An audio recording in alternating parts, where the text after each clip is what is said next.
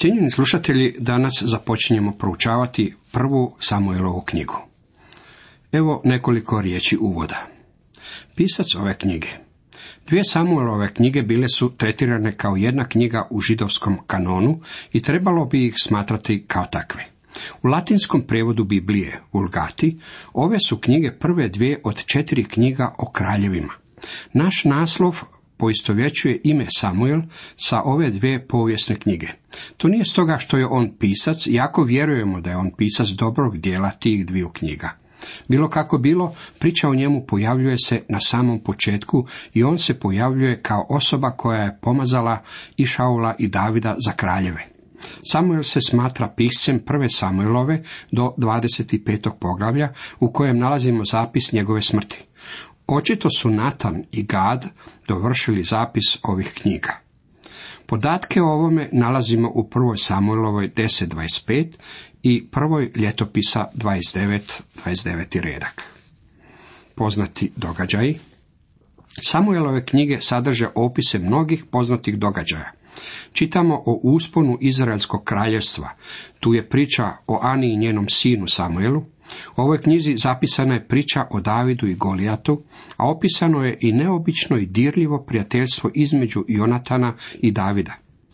Imamo zapis o Šaulovom odlasku vraćari u Endoru, a u drugoj Samuelovoj sedaj u jednom od velikih odjeljaka u Božoj riječi čitamo o Božjem savezu s Davidom. Konačno imamo i zapis o velikom Davidovom grijehu s Bat Šebom i pobunu njegova sina Apšaloma.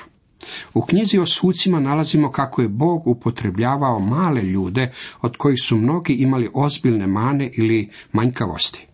Priče o njima su veliko ohrabrenje nama, malim ljudima danas. Svejedno, u prvoj i drugoj Samuelovoj susrećemo vrlo istaknute ljude, od kojih su neki Ana, Eli, Samuel, Šaul, Jonatan i David.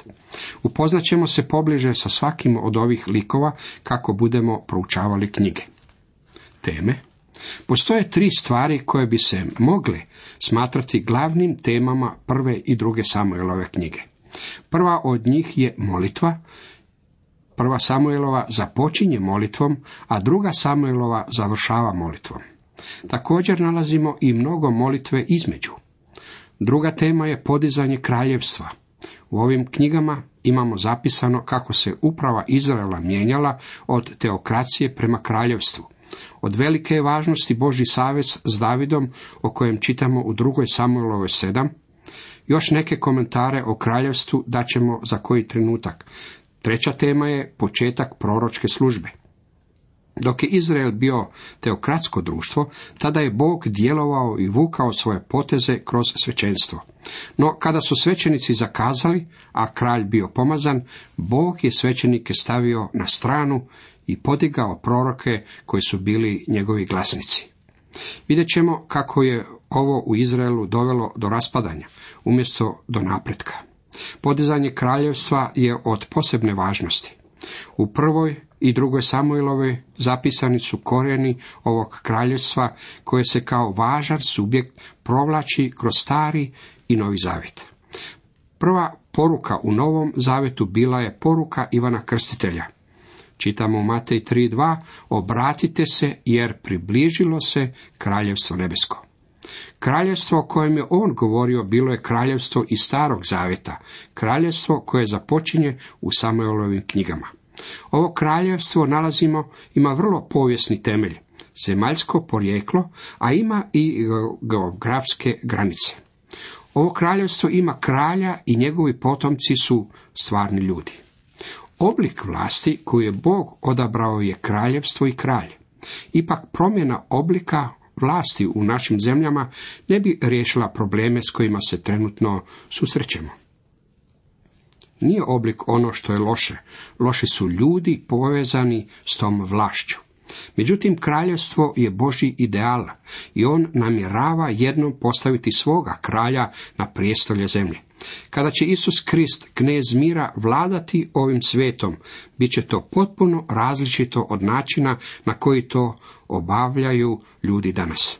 Neće biti potrebe za programima koji bi pomogli siromašnjima, ekološkim programima ili moralnim reformama. Umjesto toga, zemlju će obuhvaćati pravednost i mir, kao što vode obuhvaćaju zemlju. U ovim je knjigama na nekoliko načina prorečen dolazak tisućljetnog kraljevstva, a u uspostavljanju Izraelskog kraljevstva zapažamo tri stvari koje su potrebne našem svijetu. Prvo, kralj koji ima moć, a tu moć upotrebljava pravedno. Drugo, kralj koji će vladati u punoj ovisnosti o Bogu.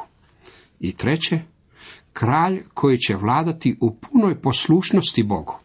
Gospodin Isus Krist, dolazeći kralj nad kraljevima, upravo je onaj kojeg svijet danas očajnički treba. Toliko u uvodu. U nastavku započinjemo proučavati prvo poglavlje. Tema o ovom poglavlju je Samuelovo rođenje. Prva Samuelova započinje vapajem pobožne žene. Dok narod vapi za kraljem, Ana upućuje molitve Bogu da joj pokloni dijete. Bog gradi prestolje na ženinom vapaju. Kada žena zauzme svoje uzvišeno mjesto, Bog joj izgrađuje prijestolje. Eli, veliki svećenik, promatrajući je kako se moli u hramu u Šilu, pomislio je da je Ana pijana. Kad je otkrio kolika je njena želja za djetetom, blagoslovio ju je. Ana je rodila Samuela i odvela ga Eliju da bi ispunila svoj zavjet pred Bogom. Samuelova majka U prvom i drugom redku prvog poglavlja čitamo Bio jedan čovjek iz Ramatajma, Sufovac iz Efraimove gore, po imenu Elkana, sin Jerobama, sina Elihua, sina Tohua, sina Sufova, Efraimljanin. Imao je dvije žene, ime jednoj bjaše Ana, a drugoj bjaše ime Penina. Penina je imala djece, a Ana ih nije imala.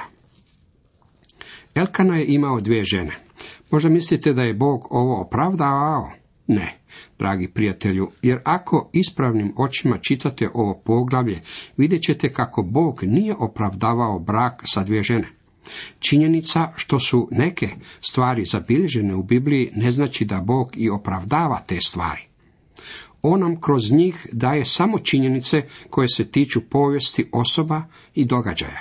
Na primjer, Sotonina je laž zabilježena u Bibliji, ali to ne znači da Bog dopušta laži. Bog je iskazao neslaganje kad je Abraham uzeo sebi Hagaru za drugu ženu. U stvari, plod njegovog grijeha još uvijek postoji Išmael, sin kojeg je Abraham imao s Hagarom, postao je glavom arapskog naroda, a židovi i Arapi se i dan danas ne slažu baš najbolje.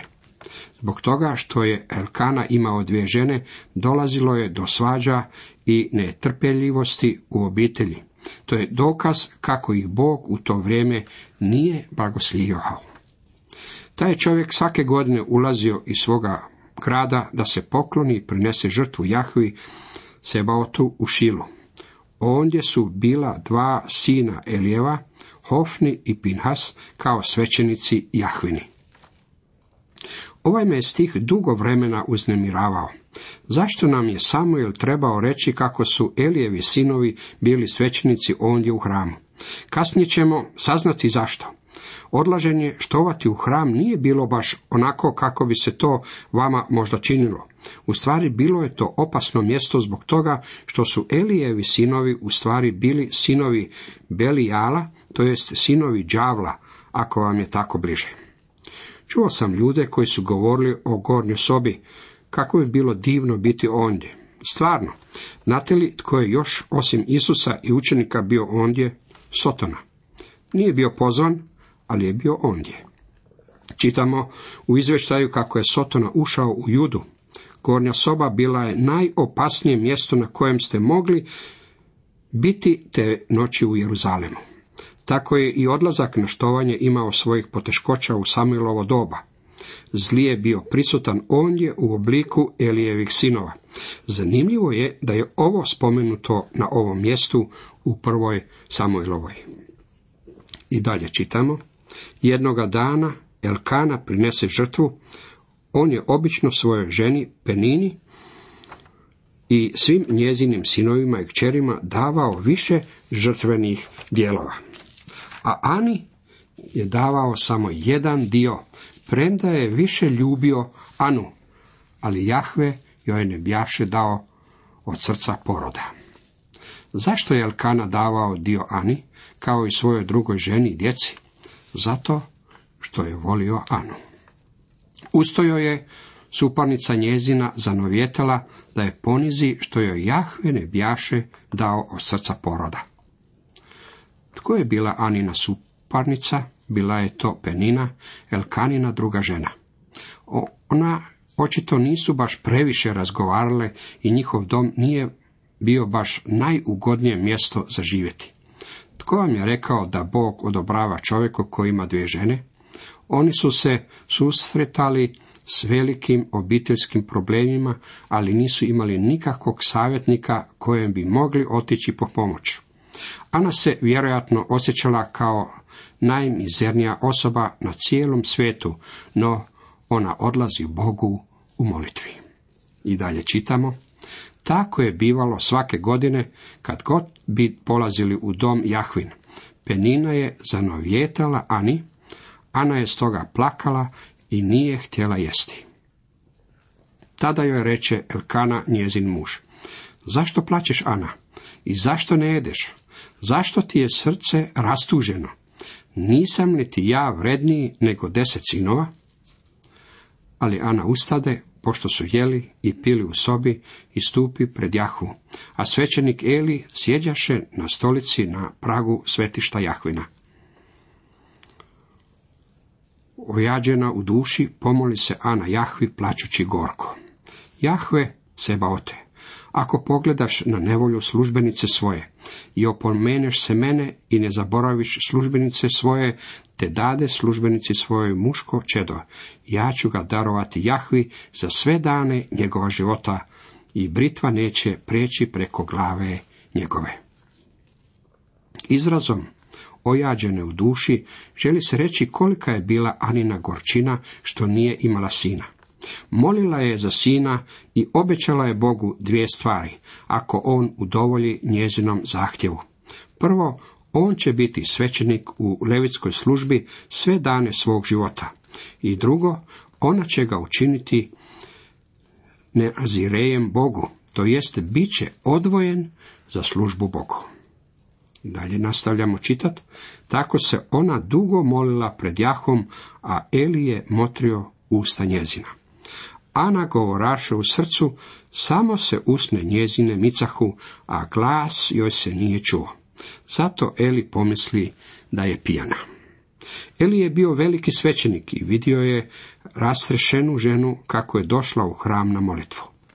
Gledao je njena usta, vidio kako joj se pomiču usne, ali nije mogao čiti nikakvog zvuka. Očito nije niti mogao pročitati ništa s njenih usana. Zapazite kakva je bila njegova reakcija. Što nam govori mnogo o stanju u religiji onog doba.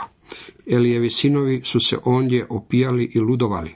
Eli je znao za to, ali je pred time zatvarao svoje oči.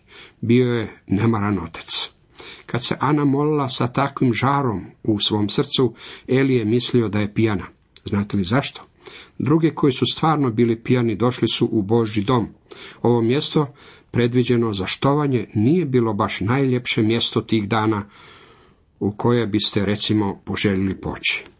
I reče joj Eli, dokle ćeš biti pijana? Otrijezni se od vina što je u tebi.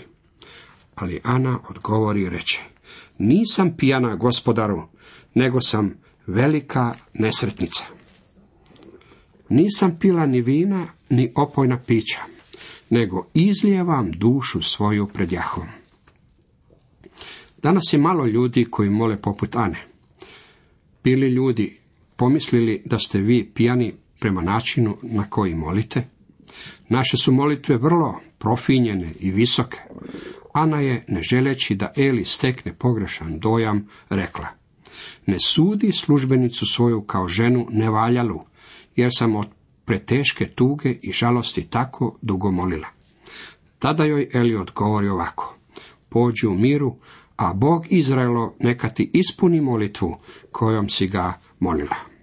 A ona reče, neka službenica tvoja nađe milost u očima tvojim. I žena ode svojim putem, jela je i lice joj nije više bilo tužno kao prije. Eli svača svoju pogrešku i daje ženi proročki blagoslov. To što je lice više nije bilo tužno kao prije, otkriva nam koliko je ona bila pouzdana u to da je Bog čuo njenu molitvu i odgovorio na nju. U nastavku Samuelovo rođenje. U 20. redku ovog prvog poglavlja dalje čitamo Ana za trudnje i kad bi vreme rodi sina koga nazva imenom Samuel, jer sam ga, reče, izmolila od Jahve. Ime Samuel znači Bog je čuo. Kao što sam rekao ranije, prva Samuelova započinje vapajem pobožne žene. Dok ljudi vape za kraljem, Ana vapi za djetetom. Bog gradi prijestolje na ženinom plaću. Kad žene zauzme svoje uzvišeno mjesto, Bog joj izgrađuje prijestolje. Kakav je to kontrast našem suvremenom društvu? Danas vrlo često slušamo o abortusu. Ovdje imamo Anu, koja je željela dijete i suvremene žene koje ih se žele riješiti. Naravno da ima trenutaka kada je pobačaj jedini izlaz za spašavanje života majke ili je to potrebno učiniti zbog djeteta, ali koje su to situacije treba odrediti stručnjak. Svejedno stvar je u tome da ljudi danas žele griješiti, ali ne žele se suočavati s posljedicama svoga grijeha ili plaćati kaznu za isti. Ako se začne dijete, to dijete treba se i roditi i trebalo bi ga postati odgovornošću onih koji su ga i doveli na svijet. Ljudi se svim silama trude pobjeći od plodova svog grijeha. Moramo shvatiti ovo načelo. Ne varajte se, Bog se ne da izrugivati. Što tko sije, to će i žeti, čitamo u Galačanima šestom poglavlju sedmom redku. Živimo u vrijeme abortusa. Ana je živjela u doba kada je željela sina i tog je svog sina posvetla Bogu. Na njen vapaj Bog je izgradio kraljevstvo. U nastavku Samuel odvojeden Iliju. Čim ga je odbila od prosiju, povede ga sa sobom, uzevši usto trogodišnjeg junca, efu brašna i mijeh vina i odvede ga u dom Jahvin u Šilu. A dječak je bio još vrlo mlad. Tada zaklaše junca, a majka dječakova pristupi Eliju. I reče Ana, dopusti gospodaru, tako ti života tvoga gospodaru, ja sam ona žena koja je stajala ovdje kraj tebe moleći se Jahvi. Molila sam za ovo dijete i Jahve mi je uslišao prošnju kojom sam ga prosila. Zato i ja njega ustupam Jahvi za sve dane njegova života, ta isprošen je od Jahve i pokloniše se ondje Jahvi. Kad je Ana odnijela žrtvu Bogu, održala je zavjet Bogu. Rekla je, obećala sam dovesti mališana Bogu i evo ga ovdje. Ustupi je slaba riječ za opis Aninoj poklona Bogu. Njena odluka da ga u potpunosti preda za službu Bogu je neopoziva. Cijenjeni slušatelji, toliko za danas.